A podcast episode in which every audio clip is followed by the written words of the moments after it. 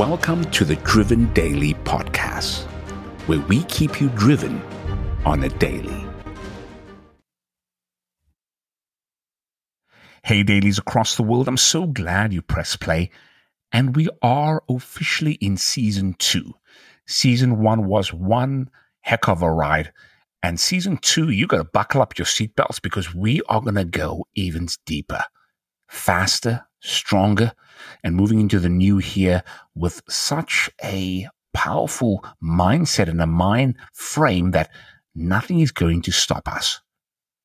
However, for right now, we're going to deal with one of the core fundamental values in the driven daily ecosystem, and that is relationships matter. Now, this is very, very important, and I tell you why. Just thinking back over my own life, actually, just thinking back over the past month. So we started this brand uh, November 14th of 2023. And initially, I was doing videos on my own to the camera, and that's all that I was doing. However, I then started deciding, you know what I'm going to do? I'm going to interview others, and I'm going to have an interview podcast. And when I did that, dailies, listen up. When I did that, I saw the most growth, not just in myself as an interviewer, but in terms of everything else, like the numbers of the show, the feedback I've been getting, the contacts I've been making. And it's because I collaborated and I initiated contact with others. I tell you, you know, the, the most loneliest place to be is where you've got everything that you want in life, but you don't have someone to share it with. And we're going to go a little bit deeper on this episode, like we normally do. You and I know it's not all about the money. It's not all about the connections, the networking. It is about having one or two key people in your life that truly matters and that truly cares for your well-being, like genuinely cares for your well-being with no ego, with no envy. And my encouragement to you for this episode is going to be twofold, and we're going to expound on it right here. The first the first point I'd want you to consider is who in your life do you need to keep in touch with in order for your life to feel fulfilling? Let me ask that again. Who in your life do you need to keep in touch with, whether it is a text on a monthly, a text on a daily, text on a weekly, or a phone call? Who are those individuals or individual that you need to keep in touch with in order for you to feel like, you know, life is fulfilling? Now that you have, and at least now that you're thinking about it, I want you to write those names down on a piece of paper. Not just have it in your head, but write it down on a piece of paper.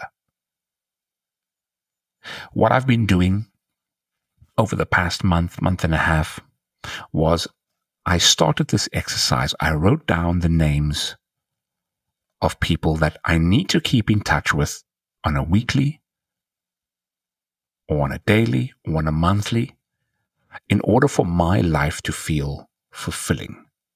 And what I did was I made sure that I connected with these individuals at least once a week, once a day, once a month.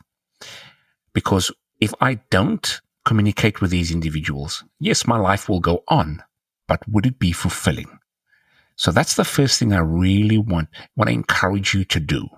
Write down those names. And then number two, everyone else. I want you to pay close attention to the remaining portion of individuals. And I tell you why if an individual is not on the list, then I need you really to limit your time and energy with those individuals.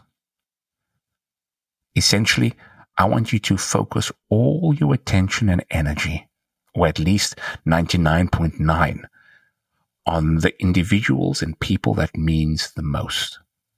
Now, of course, we are dealing with individuals at the workplace, um, out and about, and we're not always keeping in touch with those key individuals. However, all I'm saying is that the people that you really sit down with and have heart to hearts with and really spend quality time with should really be on those individuals that's on the list. And write it down. Now, besides those individuals that's on the list, what also makes one's life fulfilling is if you have a broad range of people in your life that you do different activities with. So not just individuals that you, that is very important to you, whether that is family, but also individuals where you can go play pool with, where you can go swimming with, where you can play an instrument with. Whatever your hobbies are, there needs to be a part of you that can really exercise that part of you. Because I tell you what, when you don't have an outlet for the fun side of you, you're going to experience burnout. Trust me. You, you are going to experience a case of where you just want to enjoy life, but then you have nobody to enjoy it with and you're going to experience burnout. So my encouragement to you, yes, number one, write down all those individuals and really focus on them.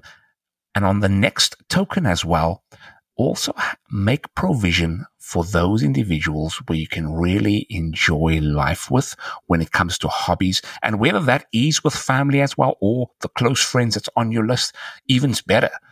But make provision for either or, or for both, in fact. That's my encouragement for you today.